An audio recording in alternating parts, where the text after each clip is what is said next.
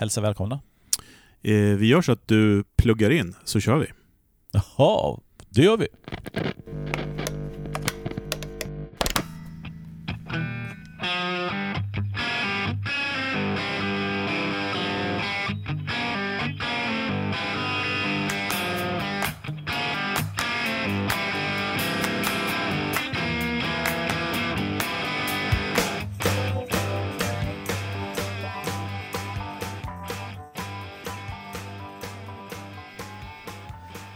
Hej och hjärtligt välkomna till ytterligare ett avsnitt av Ultimate Guitar Gear Podcast. Och jag heter Ulf Edelön. Och jag heter Fredrik Heghammar. Eh, idag ska vi prata om eh, massa olika saker, men framför allt om eh, ett eh, gitarrmärke Mm. som heter Frank Brothers Guitars. Den våta drömmen som blev sann. Precis. inte så? Ja, det kan man kanske säga faktiskt. Ja. Ehm, och eh, på förekommande anledning är det så här att jag har nämligen eh, beställt en gitarr därifrån Japp. och som jag precis har fått. Mm. Mm. Och eh, hur kommer det sig att jag beställde en gitarr därifrån kan man undra då.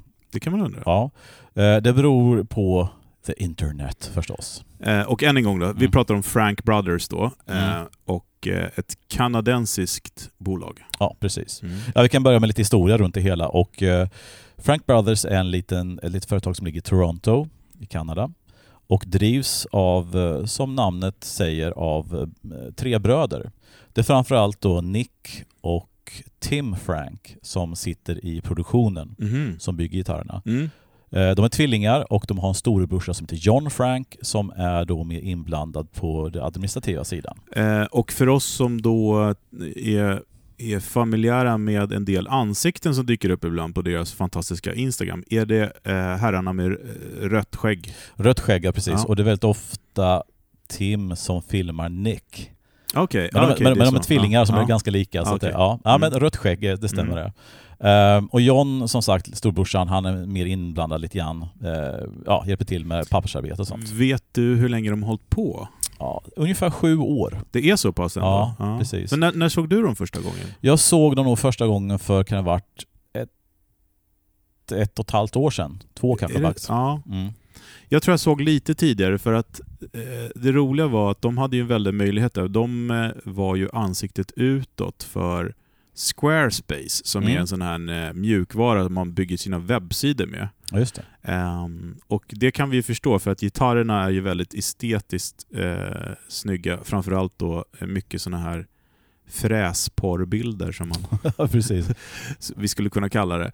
Eh, men de var då liksom mm, i reklamkampanjen för Squarespace helt Mm, enkelt. Så mm. att, eh, jag tror att kanske många, inklusive jag själv då, var där första gången jag såg ja, dem. precis. Men jag är lite Mm. sugen på en sak att Ja. fråga. Ja. Nu tar tjuren vid hornen. Hur tyckte du att den såg ut när du såg den första gången? Ja, det är det som är intressant för att jag såg den första gången tror jag på, jag tror det var på Gearpage och det var nog Dog Cower som la upp en tråd där han skrev någonting liknande som att eh, det här är nya Ron Thorne. Mm. Och, och det han menar med det var att de har en extremt bra utvecklad förmåga att programmera CNC-maskiner. Men i alla fall så, så läste jag den tråden och såg den här kroppsformen och den är ju väldigt speciell. Mm. Och, för- och jag tror först reagerar jag på att ja, här sticker ut. Det här, är inte, det här ser Verkligen. inte ut som riktigt någonting annat. Samtidigt som den hämtar inspiration från massvis med saker. Eh, Så först var jag nog lite grann så här, mm, cool. Alltså den högg tag i en. Man Mm. fastnade vid den. Mm. Men jag tror inte jag kunde, jag tror inte jag först jag reagerade på att åh cool, den här är ju, utan snarare att den kommer jag ihåg. Och, Ja. det, och i dagens brus som finns då så är det ju en väldigt bra egenskap tycker jag. Precis. Och, sen, Ja. och sen växte det. Ja, men ja. verkligen. Eh, jag håller med dig. Första gången jag såg den så tyckte jag nog inte om den alls. Eh, det var det här huvudet som såg ut som en fluga. Mm. Alltså in, en, en, en sån eh, fluga som man har, ja, bowtie. bowtie, precis Ja, som man har på när man ska gå på, på kalajs. Mm. Eh, och så har den där kroppen som är lite osymmetrisk men ändå symmetrisk. Det- och- Jag känner egentligen inte igen något mer än mickar. Liksom. Mm. Mm. Sådär. Eh, men det som slog en var ju liksom hantverket. Mm. Och, och, och, och det var ju det som Dog Cower... Eh, alltså för det som, om man går tillbaka till det, det som Ron Thorne var så duktig på var de här små detaljerna. Det var perflings, det var bindningar. Mm. Du, han jobbade med CNC för att få det här eh, få fram de här coola grejerna. Det var inte bara att ro- routing för liksom, utan det var hur man använde CNC för andra saker. Ja. Och, eh, och, och det de slog, som jag slog av var just att små, små detaljer som den här liksom, turtoise eh, switch tip på en, en, en eh, mickväljare. ja, Hu- Hur de jobbade med kurvering av topp. Och, precis. Och, och ehm, jag hade ju precis köpt min Asher då, som också är en sån Mm. gitarr som vid första anblicket man inte kanske tycker är så vacker. Päronet som min fru säger. Mm, Eh, vi får nog köra en, en, ett avsnitt på den också. absolut. Även om vi har pratat om den så mycket redan. Men det är, det är något speciellt när det växer på en sådär, eh, Mm. en gitarr sådär. Eh, men, så det var första anblicken. Mm. Och sen så såg man ju liksom inte den jättemycket sådär i de här vanliga forumerna. Man har ju Nej. inte sett Pete Orn spela på den, man har inte sett det. Nej. Egentligen förrän Josh Smith Exakt. spelade på den. Ja. Och han ser också väldigt speciell för att vara en sån. Ja, och han, var nog, han beställde ju en i Corina. Eh, och eh, med det här liksom lite explorer plektrumskyddet och Mm. som, så att den blir som en explorer fast med deras shape. Japp. Eh, men, men om man ska gå tillbaka lite grann då, så de är fyra pers som bygger cirka 60-70 gitarrer om året. Mm. Och det är Tim och det är Nick som är och sen har de två medarbetare. Ehm, och, eh, men som sagt de, de har hållit sig lite grann, de gör inte jättemycket gitarrer och de har hållit sig lite grann under det här eh, under bruset. Men Mm. som sagt, när Josh Smith, som vi brukar prata om, gjorde den här gitarren och sen så fanns det lite andra artister som började använda dem. Och de har ju hållit sig vid en kroppsform. De bygger inga andra kroppsformer än De har, den. de har en kroppsform, Mm. men de har tre olika varianter. Just det. Och eh, de har ju tre, den jag har heter Signature och är Mm. lite, om, man säger, tar från grunden så är det Arcade som är den solida guran. Ja, Eh, fortfarande välvd topp och välvd baksida. de ser likadana ut. De ser utanpå. likadant precis. Och sen har du Signature som är då lite tjockare i kroppen eh, om- Mm. om man tittar noggrant på. Och den är då delvis chambered så att Mm. säga. Undersidan helt ur, hå- ur, uttagen och översidan så att säga är med eh, tone chambers. Och sen har man då ultralight Mm. som är då helt, eh, som har en stock i mitten kan man säga av ett solitt material och sen är den helt, helt uttagen på vingarna och runt kroppen. Den har inget F-hål va? Jo. Den har det? Okej, och- då är det det som skiljer dem åt. Exakt. Ja. Och man kan få dubbla F-hål, enkla F-hål, men jag har också sett eh, ultralights utan F-hål. Precis. Men, men eh, jag måste ändå gå tillbaka lite grann för att det var, skedde ju någon form av explosion sen på sociala medier, framförallt på Instagram. Man kan väl säga Frank Brothers äger ju Instagram, alltså när det kommer till content. Mm.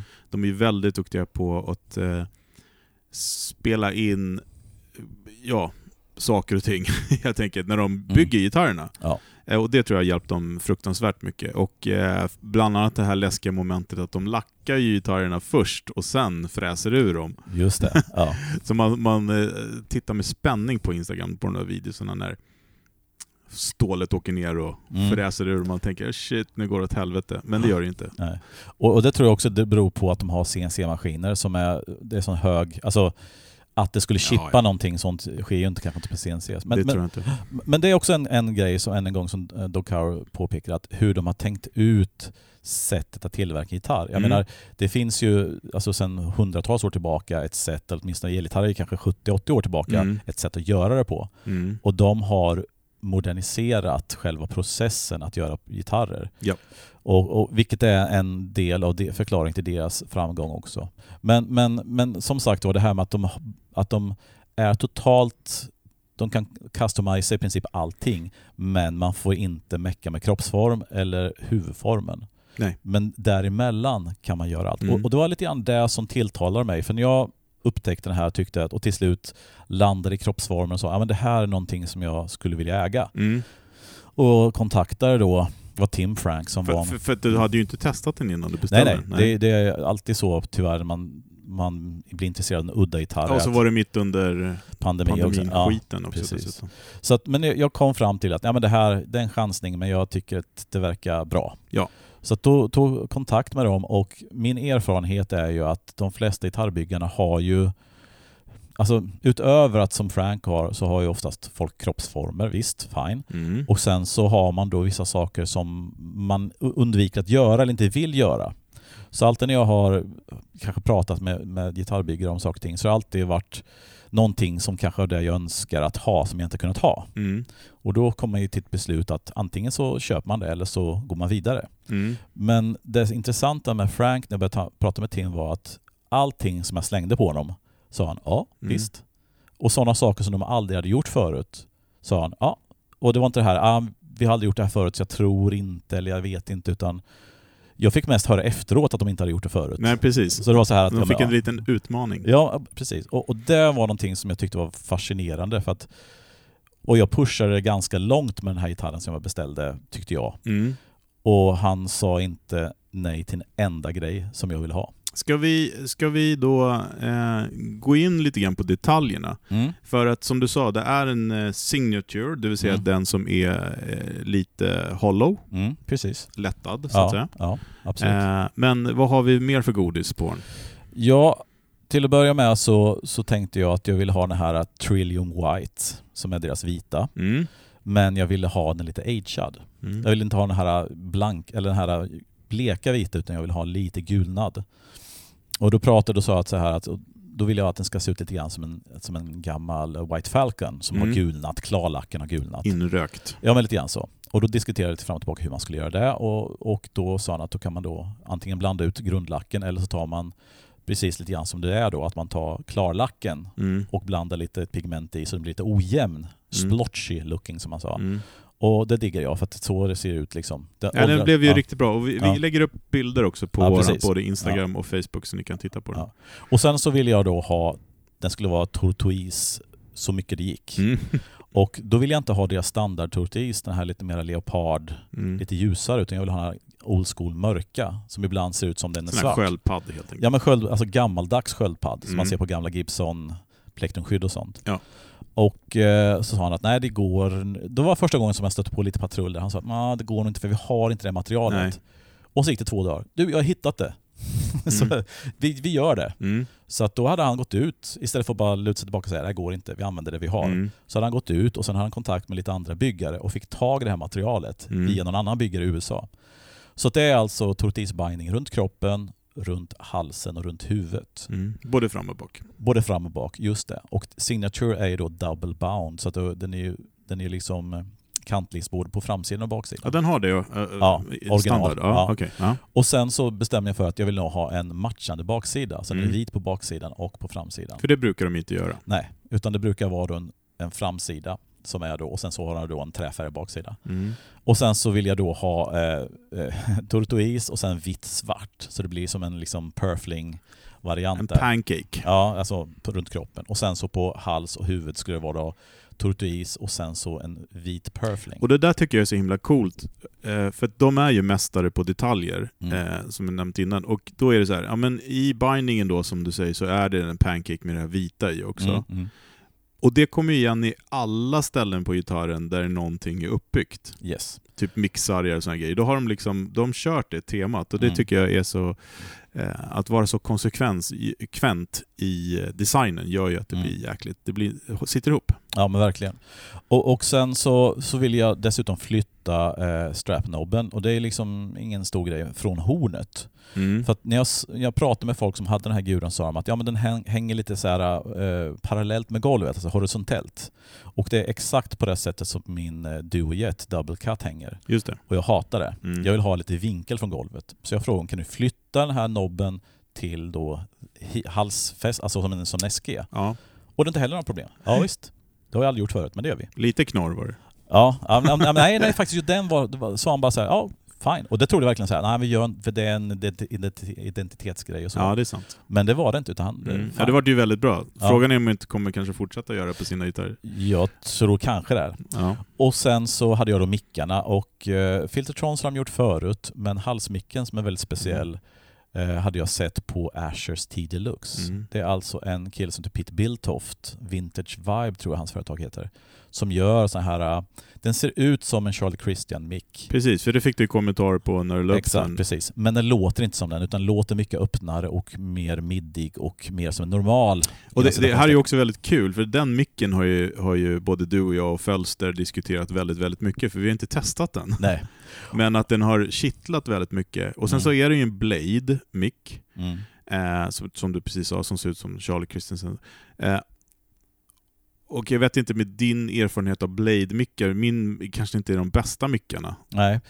Alltså gamla Bill Lawrence-mickar och sånt har ju kanske inte alltid varit det som man tycker. De har ett speciellt sound och det är en jämn fin klang men ibland kan det bli lite massiv tycker Ja, jag. lite vasst och hårt. Ja, jag tänker precis. på Gatton-mickarna också. Mm, sånt. Så att, så att, men, men ändå är det någonting som eh, lockar en med den där, för den är ju, ja, ser väldigt snygg ut. ja, det alltså, ska jag inte sticka under stol med att det är utseendet var en stor grej. Mm. Eh, och sen så... För du är ju ingen halsmickkille ändå, Nej, inte så- egentligen. egentligen så mycket. Men, men, och sen så lyssnade jag på massa klipp med då den här T Deluxe Mm. i olika, och jag tyckte att den lät bra.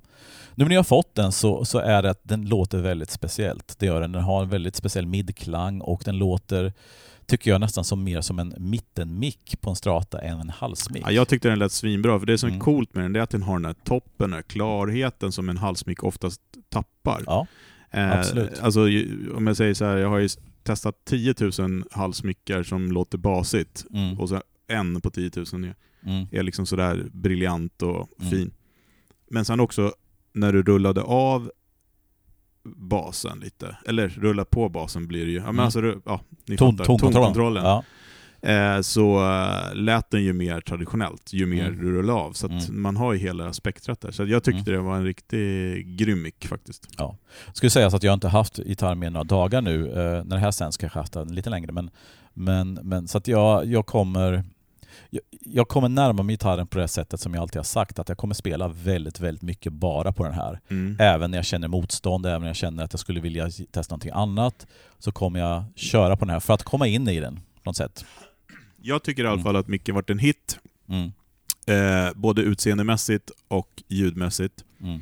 Och sen så då den här filtertronen som du har i bak är ju den som heter Ray Butts. Ja, den som är mest original, alltså vintage-lik så att säga. Mm. Av Och, alla mickar. och både du och jag har ju Classic då, ja, Mm. min Gretsch har jag alla möjliga i, men eh, Mm. Men Classic, eh, och, och den här ehm, eh, lät som en Classic när man rullade av volymen lite grann. Mm. Men fullt så var den ju lite råare och lite mer mid.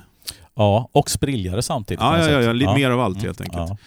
Så, Så, så, ja. det var jävligt coolt. Mm. Eh, så vi får se hur den låter då när vi spelar ihop sen. ja, verkligen. Och det kommer ju det som var lite avgörande. Hur kommer det funka och låta när man spelar ihop, eh, ihop med någonting, så att säga. Ja. Men, men eh, ja, så, så att, eh, och sen så har jag då ett mastery-svaj på. Just det. Och där trodde jag att där kommer, där kommer det, det är där det spricker liksom. Mm. Därför För, att- för det har spruckit lite grann i diskussioner med andra byggare. Exakt. Och det har alltid att göra med att har du en flat top så kan man montera ett mastery. Har du en välvd top så, alltså mastery, om man säger själva svajdelen är ju en platta, en, en platt platta. Ja, precis. Det är alltså ett, eh, ett eh, Jazzmaster-stall. Ja, precis. Ja. Och själva, och det själva svajmekanismen sitter är ju, dels gröper man ur liksom, man, man, man gör en liten kavitet och sen så har man en ganska stor metallplatta som ligger på locket. Mm. Och har man en välvd topp så blir det ju en krock med den välvda toppen och den platta plattan. Eh, men han, han Mastery, ja visst. Det var inte det här att nja, eh, jag tyckte att de hade löst det riktigt snyggt också, för att det de har gjort då, det är att de har gjort en liten distans på undersidan, alltså det som är ner mot golvet om man står och spelar på gitarren. Mm. Så är det en liten mörk distans som sitter som knappt syns, eh, Mm. medan då den sitter dikt upp till då. Ja. Eh, för så är gitarrens form helt enkelt. Ja, precis. Så de har löst det med en snygg kim där. Så, att, eh, så det har Mastery och sen så Mastery-stallet då. Mm. Och Mastery-svajet. Och det är ju ett, ett, som du säger, ett- ett förbättrat Jazzmaster-system som kom på Fender Guru i slutet på 50-talet. Mm. Eh, som låter, jag tycker det låter jättebra. Jag tycker att den, den, den förenar mycket av det här. Du kan svaja, men har du inte svajarmen i så låter Jag tror att det var till och med Damien Probet, den engelska byggaren, som sa att han gillade eh, Mastery-svajet därför att det känns som ett solitt stall. Mm. Men sen kan du ändå svaja så att säga. Precis. Medan ett stratasvaj oftast, du har de här fjäderdarren och du har att det ger sig mer när du bänder Mm. och sånt. Och, det är superbra. Eh, nyckeln och styrkan med Mastery är ju ändå stallet, så att säga. Mm, ja. Eh, väldigt hantverk. Och Mm. man kan justera in det i, i eh, väldigt fin lir. Ja, men verkligen. Och, och, eh, och sen tonen och allting sånt. Så att jag har alltid gillat de här gamla jazzmatesvajen men de har alltid, alltså stallen och funktionen på den har alltid varit mäckig. Det har alltid Mm. varit liksom, du vet, strängar har kasat över stallsadlarna och det har varit dålig vinkel över så att det inte Mm. blivit liksom någon ton och sånt. Så att, eh, nej, men det, jag, det är jag jättenöjd med. Jag tycker det funkar skitbra. Materialet i kroppen glömde du tala om. Ja. Och eh, som regel så använder de ju mahogny i sina gitarrer men oftast med en lönntopp. Alltså i och med att du har då en, en, du har en kärna i, oftast i mahogny, sen har du baksidan, toppen som är två andra delar Ja. som de sätter på eller limmar fast ovanpå Ja. själva kärnan. Och jag ville, jag, jag ville göra den här lite grann som en Duo Jet. Så Mm. att jag har, istället för att ha en topp av något material så har jag alltså mahogny rätt igenom. Mm. Hals, kropp, topp och baksida är mahogny. Mm. Och sen har jag en ebenholtsgreppbräda Mm. för att få den här svarta looken. Och halsen fick du vara med och bestämma tjocklek på och sånt och, Ja. och sådana saker. Men de har ju en satt bredd så att säga på den. Ja, det har de. En satt... Eller width, Ja. eller vad säger man? Width. Ja, eller På- ja. Vad säger man på svenska? Ja, bredd säger Bredd, man ju, men, men halsbredd, det låter så konstigt. Ja, men ja. halsbredd och sen har halsdjup då. Och halsdjupet och kontur, alltså själva, eh, ska man säga, eh, silhuett, silhuetten på baksidan av halsen, den Mm. fick jag bestämma med millimeter och shape och sånt där. Yes. Och jag ville ju ha då något som var, jag vill inte ha V-känsla, alltså V-bootneck V, Mm. utan jag vill ha den här eh, som gamla Gibson-guru kan oftast ha, att du har en hint av V. Och sen Mm. framåt sjunde, åttonde bandet så tjockar det till sig, blir rundare och tjockare framförallt. Och här, här tycker jag det är så himla svårt, eh, alltså på distans, Ja, att tycka till om en hals. ja, ja det är skitsvårt. det här med när man ska förklara vad man har för olika Mm. liksom begrepp och sånt. Eh, har man en gitarr så är det såklart så mycket lättare att åka dit och visa den och bara, ja men den här, det här gillar jag liksom. Ja. Eh, men eh, det är, det är riskabelt, men eh, Ja, och, och grejen är så här att jag du har... har ju koll på det där. Så att, Ja, och sen känner jag att ju, ju äldre jag har blivit desto mindre vikt lägger jag vid halsar. För att jag har ju gitarrer som är alltifrån supertunna till supertjocka. ja.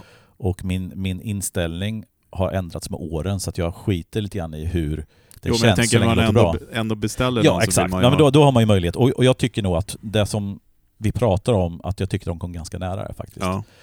Eh, och så. Och, ehm, nej men, och, och hela, alltså, det ska också sägas att jag var ju, jag vill inte bara köpa en gitarr. Och det som vi har pratat om innan i tidigare avsnitt, jag vill att det här skulle bli en erfarenhet, alltså en, en resa. Och, och för att det ska bli en resa så, så måste jag kunna kommunicera. Men får jag bara Mm. säga en sak Ja. till innan du går in på det här, Mm. eh, som är superviktigt eftersom det var halva grejen. Mm. Eh, det är ju eh, tre, eh, tre plus tre huvud. Mm. Eh, det. det är svart lack på huvudet, Yes. Inte turtois. inte turtois. Eh, och det är en Pärlemo-logo Mm. Som du också sa till att du ville ha lite rökig. Så det, Ja. var, det tycker jag har varit väldigt bra Ja, faktiskt. det är också någonting som inte har gjort förut. För att säga, om, om man nu ska göra kroppen så att den ser som att den har gulnat som Mm. en gammal Gretsch så är det jättekonstigt om övriga detaljer ser sp- spångnyra ut. Så att, Precis. ja. Så det, det tycker jag har varit skitsnyggt. Eh, och den har ju den här eh, flug, eh, alltså bowtie då, alltså Mm. kostymfluge-looken, svårt Ja. att förklara. Men, ja. Lite off, off eh, Ja. shape. Så här. Ja. Mm. men jag, jag vet faktiskt en gitarr som hade det förut, och det är ju då eh, ena gitarristen Judas Priest hade ett sånt huvud på en gitarr, kommer jag ihåg. ja, just det. Eh, Just det. När han fick någon sån spretig sak, kropp, Mm. och så Mm. hade han sånt huvud faktiskt. Och det var Glenn Timpton, Tipton Ja, som exakt, hade... Ja, precis, exakt. Mm. Eh, men sen så har du ju också så här otroligt snygga stämskruvar som är öppna. Mm. Jag vet inte vad de heter, men de är snygga. Och vad bra. heter de? Ja, precis. Jag kommer inte ihåg vad de heter heller nu. Det är ett, ett brand som, som ja, de, de ser väldigt vintage ut men de är modernt Ja, men de är, ser ut att komma från en akustisk Martin eller Ja, någonting. exakt. Superfina. Ja. Och sen så har ju du också då såna inlägg på halsen då som är så här, eh, droppar som kommer uppifrån, vad som sägs. Ja, alltså det är ju väldigt likt eh, Gretsch, de här, typ. de här Gretsch ha- Half Moon-inläggen då. Ja, som, som. Fast Gretsch är runda och de här är mera eh, alltså man säger diamant, alltså en spett på, spets Mm. på sig så att det inte, Mm. på långt avstånd ser det ut som precis som Gretsch, kollar man lite närmare så ser man att det inte är riktigt samma form. Mm. Men det är samma tänk. Precis. Och sen så sist, sist men inte minst då, förlåt nu går Ja. jag in i detaljer. det är lugnt. Eh, det är en eh, masterton och Mm. det är en mastervolym. Yes. Och det är en treläges switch. Yes. Och sen så ville jag då ha en bleed cap på den Mm. hela. Och jag ville att den bleed capen skulle ligga så att man kunde slå av och på den. Ja. För att eh, bleed caps använder jag ju till 90% hela tiden, alltså dra ner volymen Mm. och utan att tappa diskant. Eh, Men sen så har jag på min Bel Air, den här uh, Motor F-guran, så har jag så att jag har den på en push-pull-ratt. Så att jag kan ta bort den ur, ur signalkedjan. Och varför gör man det? Jo, därför att jag har märkt att bleed caps och alla typer av konningar påverkar fussar. Så har du bleed cap på och drar ner lite grann på en fuss så blir det väldigt vasst och skrapigt. Kan bli ja. Ja, Mm. precis. Så att jag vill kunna switcha den här bleed capen in och ur så att säga signalvägen. Men den switchen, det är tonkontrollen som är... Ja, men den gäller... Alltså, Men den bleed- gäller ju för volym. volymen ja. Den sit- Ja, det, det slog mig sitter. nu när du Mm. pratade om det, att, att det var där jag, när du... För, att jag, för jag kände att, att det är där den ska sitta. För sätter man den på volymen så, och man vill finlida med volymen Nej. så kommer den vara hög eller låg. Ja. Så att, och, Smart. och, ja, och Tim sa att det är någonting som de inte har gjort så mycket förut men som de tyckte blev jättebra. Så de Ja. funderar på att göra standard också. Och också det, det träfärgade på gitarren är ju mörk eh, lackad mahogny då. Ja, det är alltså mahogny med här dark pore filler. Alltså, Ja. så, att, så att Superfin. det som man fyller i porerna med är, är ett svartare material. Så att det blir lite, det ser lite mer valnöts Alltså man skulle kunna säga att gitarren ser ut som en eh, inverterad Oreo-kex. Ungefär. Precis. Det är för att liksom sargen och halsen är träfärgad medan fram och baksidan är ju Ja, den här vita kräm. Precis. Ja. Så det är gottiga utanpå istället. ja, men precis. Och sen så är den ju sjukt snyggt krackad. Ja, exakt. Jag ville ha den jag ville att den skulle se Newell Stock ut, men att den hade då krackat. Du vet, stått i en garderob i Ja. ett kallt klimat och så blir det varmt kallt. Och, så att man får lite... Så att de här, krack, de här krackeleringarna i lacken bidrar till en personlighet. För att ett boutiqueinstrument med, de här, med allt det här blinget på som jag har, eller i form av tortoisbling, kan bli väldigt, väldigt blingig. Mm. Men för den är ju inte relikerad på något sätt, Nej, utan det är nej, lacken precis. som Ja. har krackat och den har blivit gul. Så att det tänker att man, eh, någon som har spelat på den i 30 år hemma, Mm. eh, inga hack, inga sånt, utan lacken har blivit lite gul och den har krackat lite. Ja, inga dings och inga, Nej. inga slagmärken och sånt. Så och att- metallen är lite mattad också för Ja. att passa såklart. Precis. Superfin. Ja. Så att eh, så är det. Men, men som sagt... to- oj, oj, oj. Mm, ja, Det är ju ett plektrumskydd också. ja, det är ju ett tortoisplektrumskydd. Ja, förstås. Ja. Nu, nu är jag klar. Nu ska ja, jag ja, igen. ja, nej, precis. Nej, men, nej, men som sagt, processen var väldigt viktig för mig och det här med att hur gör man det här på ett bra sätt? Jag har ju varit med om, och framförallt känner jag människor som varit med om, man beställer en gura och sen så är det skitdålig kommunikation med byggaren och sen Mm. så typ ett år senare så får man gitarren. Och förhoppningsvis har det varit en bra gura och under tiden har det varit kanske någon fråga hit eller dit. Jag vill, inte, jag vill inte bara köpa en gitarr utan jag vill vara med ganska mycket. Och det är det som Frank Brothers sticker ut tycker jag. De är väldigt bra på att kommunicera. Ja. De eh, skickar eh, videos, Mm. eh, snackar telefon, man kan ta Zoom-möte med dem och allting sånt. Så att de, de led, och sen varje gång de har gjort någonting så skickar de en, ett gäng bilder som de lägger i en De Dropbox. dokumenterar hela dokumenterar processen. alltihop så här. Och, och, eh, och de lägger stor vikt vid det här med kommunikation. Mm. Och sista samtalet jag hade med Tim precis innan gitarren var färdig så sa jag just det att, att det ni gör är skitbra. Utveckla det kanske ännu mer. Men glöm det inte, för många gitarrbyggare som börjar få mycket att göra, de slutar kommunicera. Men jag tror också så här. Mm. Eh, eftersom jag har varit inne i den där världen lite grann själv. Då, då, många av de här som är så där duktiga som de här killarna är, de är bra på det. Mm. De kanske inte är så bra på kommunikation och det här digitala och hit och dit. Nej. Alltså det, det är det som är lyckoträffen här, att de här killarna kommer ju från, det är den generationen. Jag menar, Mm. de, vad är de, 30 plus kanske? Ja, typ. Eh, De har vuxit upp med det här, för de, är, de har märkt att vi har business genom att vi delar med oss av det vi gör. Mm. Och de gör det ganska mycket också för att det krävs idag. Det är liksom, Mm. det, och det är klart att så här, är man en ensam byggare som sitter och bygger saker så har man inte tid med det där. Och man kanske inte ens tycker att det är roligt, man tycker det är läskigt. Nej, och, och, och, och så fort det är så att man får för mycket att göra så är det fokus på att göra grejerna och dra ner på kommunikationen. Så det har alltid varit att, Och det tycker jag är en rätt prioritering, för det är bättre att få ut gitarren såklart, men... fast nej. Ja, ja, ja, ja men ja. alltså när, när, när det börjar gå dåligt så kan man ju säga hej, nu har det, det kommer ta ut... Det, den kommunikationen, ja, men jag menar det här med att lägga ut bilder och sånt. Ja, precis. Nej, men grejen är att det du säger nu, den kommunikationen att oj, nu gick det åt skogen här nu, nu tar det ut på tiden. Mm. Den försvinner ihop med den övriga kommunikationen. Det är det som är Okej, grejen. Så, så det jag upplever att traditionella byggare gör är att när de får mycket att göra så fokuserar de bara på byggandet, skit i kommunikationen. Mm. Vilket är rätt prioritering på ett sätt. Mm. Men för, för dig som kund så är det fel prioritering därför att då kanske du får en perfekt gitarr, men under tiden som du inte har blivit kommunicerad med så har du byggt upp en, en, liksom en frustration och sen när du väl får gitarren så är den perfekt. Men när du ser gitarren så tycker du bara att Nej, men det här... Ja, den är laddad med negativa känslor. Exakt. Så när jag snackade med Tim Frank och sa det här, då sa han vad kul att du säger det, sa han, för att jag funderar på att jag håller på och lackar, jag håller på att sätta ihop guror och sånt, men jag funderar på att lära upp en till anställd att göra det här. Mm. Och det, för det tar lite tid, men det går bra. Mm. Och sen så sköta kommunikationen helt. Mm. Så han tänker, tänk, jag tycker att han tänker helt rätt, för att jag tycker att han, en normal traditionell gitarrbyggare har tänkt tvärtom. Han hade tänkt att okej, nu tar jag in någon ny som kan sköta mejlandet Ja. och det här. no- det Men, men, men enkla. jag tror att i det här fallet så bygger det också på att de är så eh, maskinella i sin process. Mm. Om du förstår vad jag menar.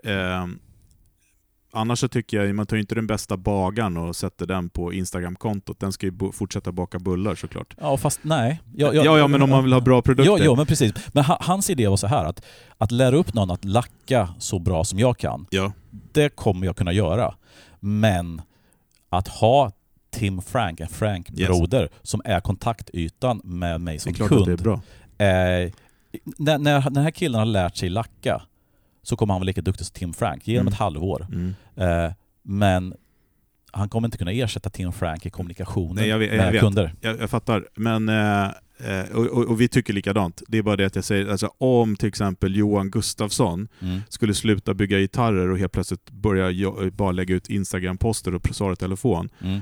Då tror jag han skulle sälja väldigt lite gitarrer. Absolut. Men, men det eller Sandén eller någon sån Ja, där. Det- När, när det är så profilerat med, men, men det, här är en, det här är en annan grej och det här kommer bli skitbra. Mm. Men jag tänker också att vi ska, vi ska göra ett poddavsnitt där vi Mm. pratar om ehm, besvikna beställningar. Det kanske det ska få heta.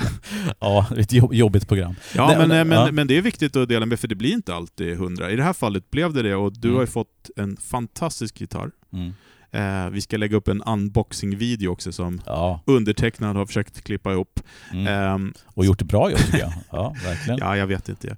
Eh, men, eh, eh, och det kommer lite bilder och sånt. Eh, och ni kommer säkert få höra mer om den här gitarren ju mer tiden går. Mm.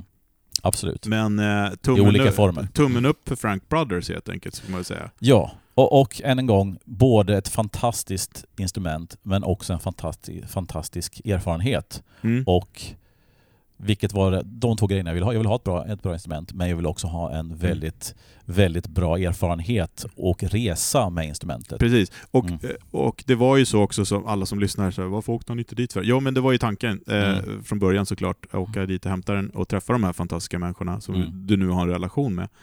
Eh, men eh, det gick ju inte riktigt. Det, har, det kom en liten eh, pandemi emellan. Så den får komma sen, på vår Ja. studiebesök i, i Kanada. Ja. Och sen kanske stöta på dem på en del mässor och sånt. Det hade varit Mm. kul. Det hade varit skitkul att sätta sig ner och dricka en bärs och, och Ja. snacka frässpån. Precis, men Mm. eh, dagens tips för er som inte följer dem på Instagram, kolla. Eh, fantastisk Fantastisk content, bra Ja. bilder och eh, otroligt kul att få den insikten i hur det går till att bygga ett sånt här Absolut. Eh, instrument. ja. ja men det, det är högt rekommenderat. Mm. Men nu är det nog dags va? Jag tror att det är dags för veckans... Fölster!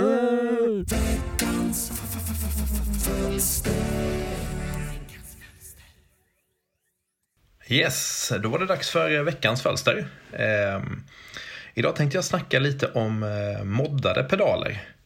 Eh, jag, tänkte att, eh, jag tänker att vissa av er, förhoppningsvis flera, har lyssnat sen, sen starten då på, på podcasten. Och I allra första avsnittet där så snackade jag om eh, Facers och att jag var på jakt efter en, en Facer. Eh, och ganska snabbt efter det eh, avsnittet lades ut så beställde jag en, eh, en Face. Jag beställde, eh, bestämde mig för att jag ville ha en MXR eh, Face 45. Eh, den här script reissuen som de gör. Men den har ju, den har ju rätt mycket brister då om man tänker i modern, moderna funktioner. Så att jag ville ha den Analog Man moddad. Det vill säga, ja, där, därav kom temat då moddade pedaler den här veckan. Um, och det fanns, det, alltså just Face 45-kretsen där fanns ju inte så himla många olika att välja på när jag började gräva i det. Så att det, liksom, det landade på den och plus att jag, jag gillar verkligen Analog Man också. Så jag tyckte att det var en extra, eh, ett extra plus utöver att han fixade de grejerna som eh, Eh, Eh, som behövde fixas på pedalen. Men jag tycker liksom, det är mycket respekt för Analogman. Jag gillar hans filosofi. Man gillar att hemsidan ser typ ut som, som hemsidor gjorde för 25 år sedan. Eh, inte riktigt kanske, men det, är liksom, ja, det känns inte som att han har, han har inte skalat upp och slickat till allting utan det, allting ser likadant ut som det typ alltid har gjort. Eh, och jag beställde alla mods som gick på den här Face 45 men det har tagit ett tag, det är därför jag inte har fått den förrän nu. Liksom, för att, eh, grejen är det att MXR har slutat tillverka eh, Face 45 reissuen, eh, script reissuen. Eh, så jag fick försöka hitta den på någon eh, nätbutik i USA och beställa till Analogman. Eh, och den första jag beställde hörde de av sig efter någon vecka så att de hittade inte den på lagret, den var borta och det var den sista de hade. Så fick jag hitta den på ett annat ställe som hade och skicka till Analogman så att de kunde modda den. Och då fick jag bland annat eh, LED, alltså en eh, lysdiod på den, eh, av och på. Eh, True Bypass. Ehm, så att, för att det ska, jag tror det läcker igenom lite, lite eh, alltså effekt liksom på den, på den gamla bypassen som fanns innan. Det vill man inte ha. Eh, eh, vad fick jag mer? Eh, True Bypass har jag. En 9 volts jack. Eh, jättesmidigt på pedalbordet. En liten trimpott inuti så att man kan komma ovanför Unity Gain och rätt mycket över. Eh, för den, den, originalet är väl typ Unity Game men ibland på just eh, modulationseffekter kan man ju uppleva att, att det känns som att man tappar lite, lite volym. Eh, han la till en mixratt så man kan mixa eh, mellan torrt och blöt signal. Och en eh, liten switch som ändrar svepet så att man får ett nytt svep som blir lite mer univibigt, speciellt på höga, höga hastigheter. Och jag är sjukt nöjd med den, den är alltså verkligen toppen. Jag är super, super, super nöjd. Låter jättebra.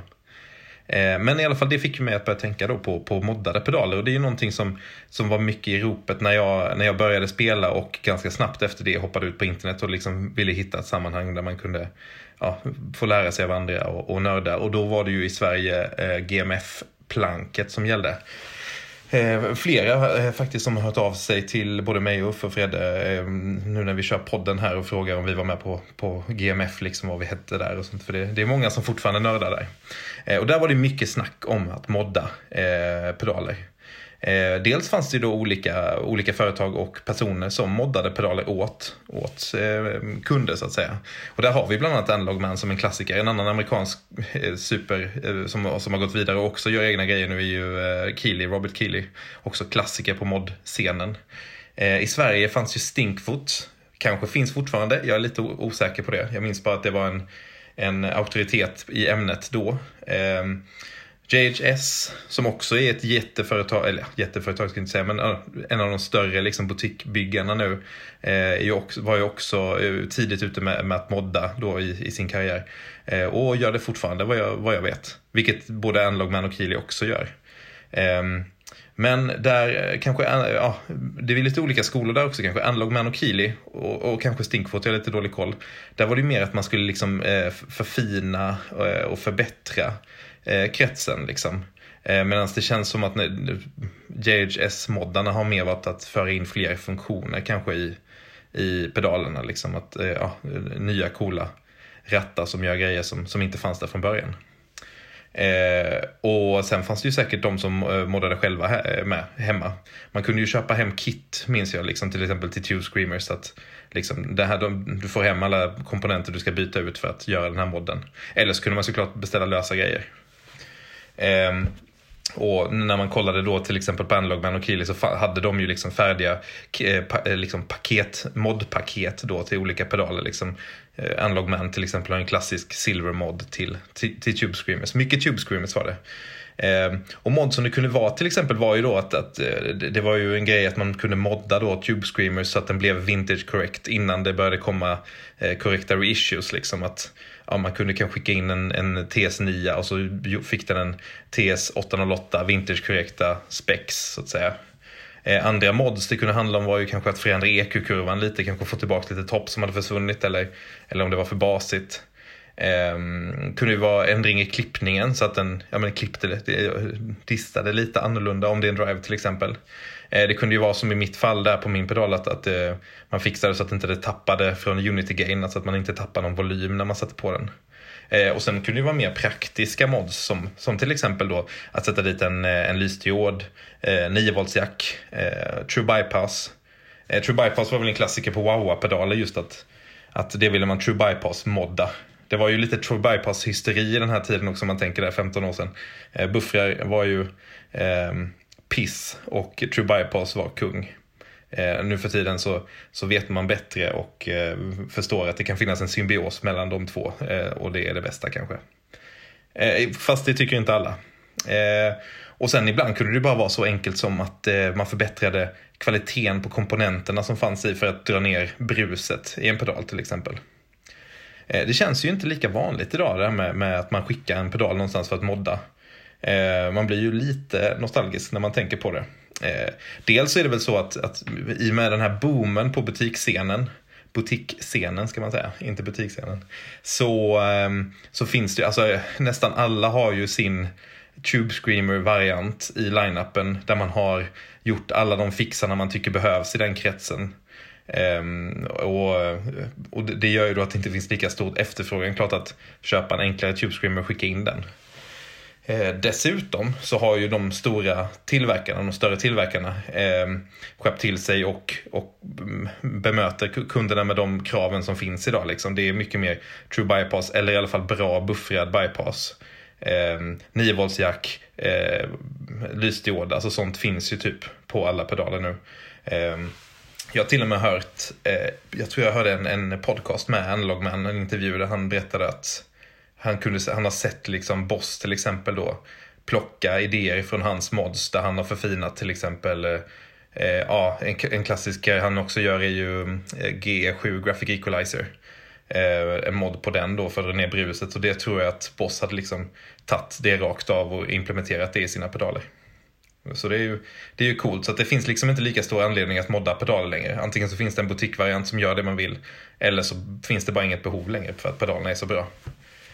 Eh, sen, sen är det ju en annan grej faktiskt jag ska lägga till här är ju det att, eh, och det är också något Analogman har uppmärksammat mig på, att eh, Boss till exempel, alltså det är fler och fler av de stora tillverkarna glider över till att använda sådana här surface mount, jättesmå komponenter istället för through-hole som är större liksom, motstånd, eh, kondningar och så vidare. Vilket gör att det blir väldigt omständigt att modda och då gör inte Analogman det. Så att det är ju också någonting som gör att modscenen dör ut lite grann. Kanske att det är svårare att jobba i pedalerna. Eh, så min fråga till er, Fredde, Uffe, ni som lyssnar. Eh, har ni några moddade pedaler som ni, som ni minns liksom att ni hade? Eller har ni moddat något själva kanske? Eh, skriv gärna av er på sociala medier, Instagram, Facebook. Så hörs vi nästa vecka. Hej! Ja, ja. han är så klok den där mannen. Ja. Mm. Det här med moddade pedaler är ju någonting, jag, jag, jag satt och funderade på det här, har jag haft någon överhuvudtaget? Och så mm, slog, det mig att, slog det mig att jo, det har jag faktiskt haft. Jag, en av mina första Wawa-pedaler mm. var med en eh, vad heter han? Jag säger John Mayer, heter han Nej, han heter inte det. Utan han heter, för det är gitarristen. Ja, eh, nu vart det stopp här men... Eh, Mayer heter han väl i efternamn va? Ja. ja. Han som byggde till Jimi Hendrix. Ja, precis. Han, han har gjort massa pedaler, men han gjorde också ett, ett uh, Wawa-kit. Mm. Jag tror det var Paul Guy här i Stockholm. Exakt som, vad jag skulle säga. Paul som, Guy sålde dem. Ja, och det var en True Bypass-mod och sen så en, något lite annat. Mm. Som, eh, som han mod, så det var en vanlig Crybaby. Precis. Som, jag har också gjort lite mm. True Bypass-moddar nu när du sa det. Men också så eh, i bilen på vägen hit så, så vi har ju alltid så svårt att vi, vi börjar prata innan vi spelar in och det, Mm. det så säger vi tyst, tyst, Ja, då sparar vi spåret till programmet. Men det var väl det här att vi kom fram till att vi kanske skulle definiera vad är en moddad pedal? Ja, ja, vad är det? Är det liksom eh, är det att man köper en pedal som ja, är redan från början har eh, varit en Tube Screamer men nu är någonting annat, alltså designmässigt? Nej, det kanske inte. Mm. Men är det att man rehousar, alltså Mm. bygger ett nytt eh, case till den, typ som eh, Nobels ODR1 kan man ju få utav, vad heter de, LA Sound till exempel, Mm. Veritex bygger om dem. Mm. Eh, är det att sätta ett klistermärke på en ny Wawa som Vertex gjorde? Mm. Ja, precis. Eller är det att eh, sätta True Bypass Switch eller vad det är? Så att, eh, hur tänker du där? Alltså en moddad pedal är ju någon form av modifiering och då får man väl... Jag tror att man får se... Jag personligen tror jag att man ska se det ganska brett. Ja. Har du gjort någonting... Alltså klistermärke på kanske är mer eh, bedrägeri än vad det är mod. Ja, det blev ju det. Eh, jag ska säga att jag har faktiskt kvar min Vertex Wawa. Och du gillar den? Och du fick tillbaka pengar? Jag fick tillbaka ja, ganska mycket pengar. Mm. Eh, men det är ju, men går du in och ändrar någonting i elektroniken oavsett Ja. små grejer så tycker jag nog att det är en mod. Ja. Och sen så får man kanske hålla isär elektronisk mod och eh, vad heter det? Alltså en, en mod som ändrar någonting på utseendet. Kosmetisk. Kosmetisk mod, tack.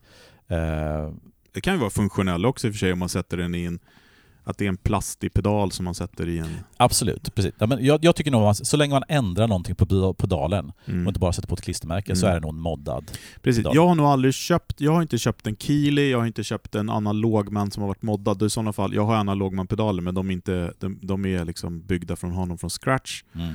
Däremot så har ju eh, jag själv satt i True Bypass switchar i pedaler. Eh, jag har bytt eh, potentiometer i Wawa-pedaler, Mm. Ändrat slag på dem. Mm.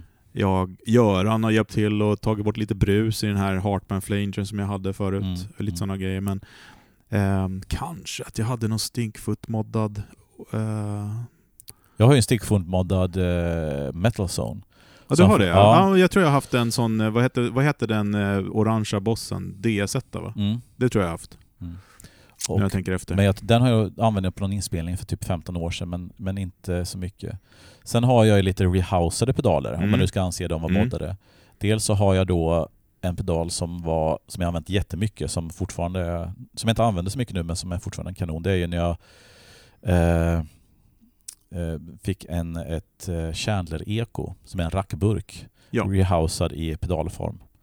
Eh, och så, som har, varit, som har varit superbra. Och sen har jag även ett gammalt, eh, ett, gammalt Electromistress-pedal, alltså Electromonics från 77 som Göran då, Göran Mellqvist på Mm. S Sound of Silence rehousade i en lite mindre pedal och sen med, eh, med, ja, med vettiga kontakter och allting sånt. Just det.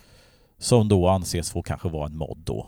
Eller rehousing. Och det är ändå mod för att du har ju an, helt andra kontakter och sånt där.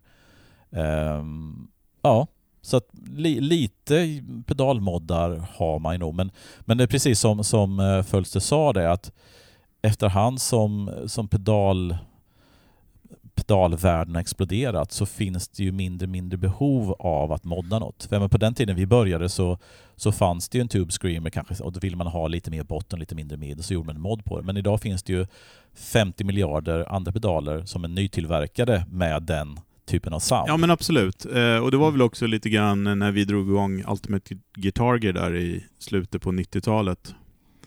Ehm, så... ja, eller 2000 var det väl mera kanske då.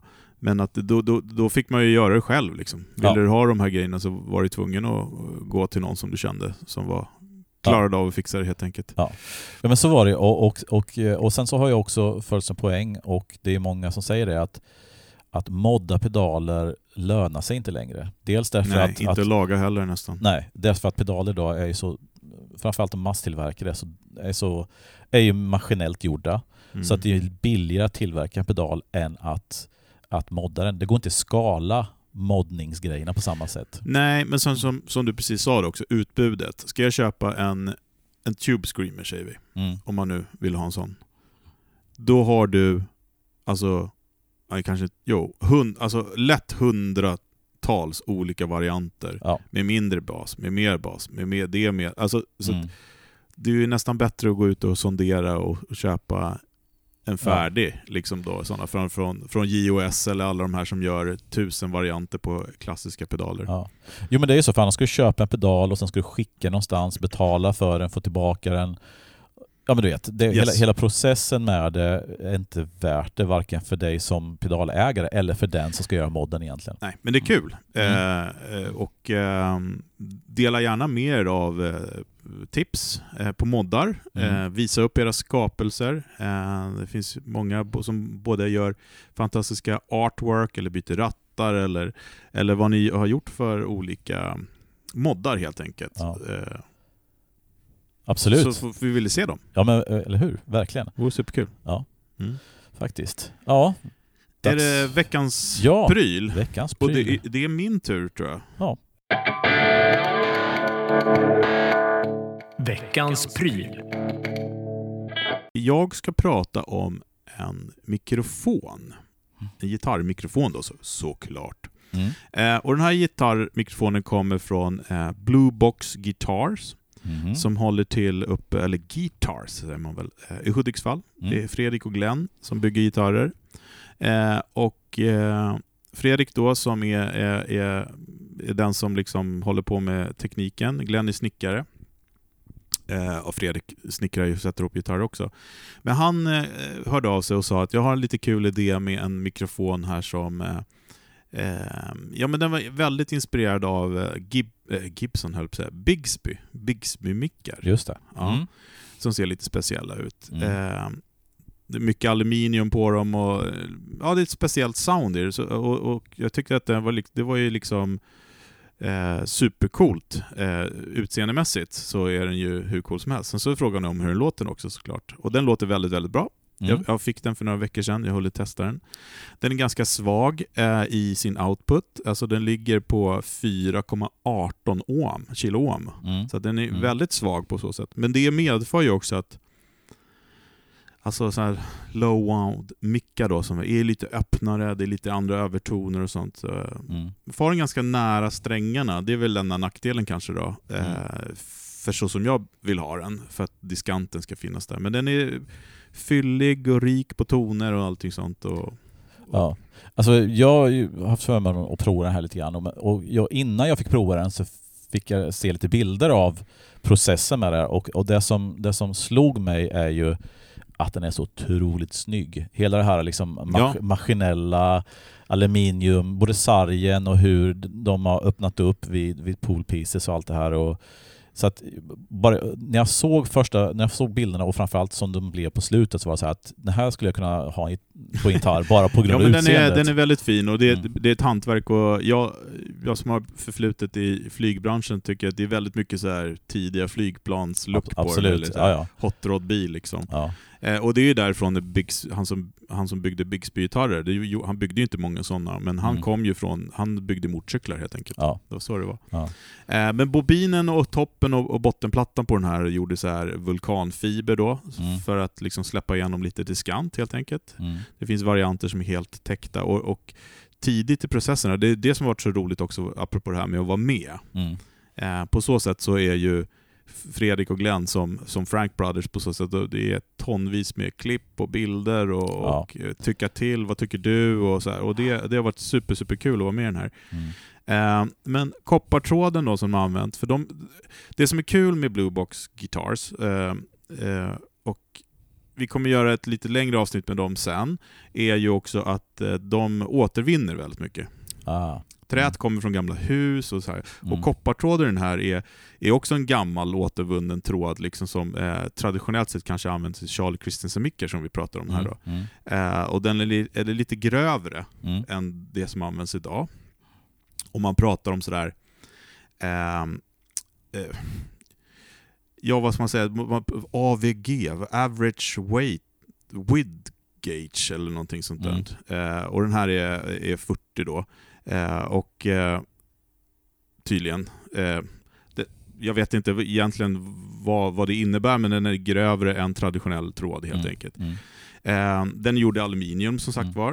Och det är då för att man ska få till det där karaktäristiska ljudet från en Bigsby mick som är väldigt mycket aluminium på helt enkelt. Mm. Ehm, Polskruvarna är så vanliga insektsskruvar, så det ser jävligt rått ut. Mm. Eh, så man kan liksom finjustera då, så, som vanligt. Mm. Vi kommer lägga upp bilder på den här också och eh, det kommer upp ett litet ljudtest också tror jag, så man ska få titta på den. Mm. Nej, men alltså, jag tycker att, bortsett från att det var en av de snyggaste mickarna jag sett på år och dag, så hade den en, en ton som jag gillar. Jag, jag, jag tyckte den lät lite grann som en blandning av en P90 och en telemick. Nu har ju du bara, bara hört den i lead-läget, så jag har inte hört den som halsmick. Men den hade en ganska låg utsignal som jag tycker är gött därför att då får du också en annan dynamik. Och då kan man jobba med vad heter det, ja, alltså förstärkare, man kan jobba med pedaler för att trycka på lite mer.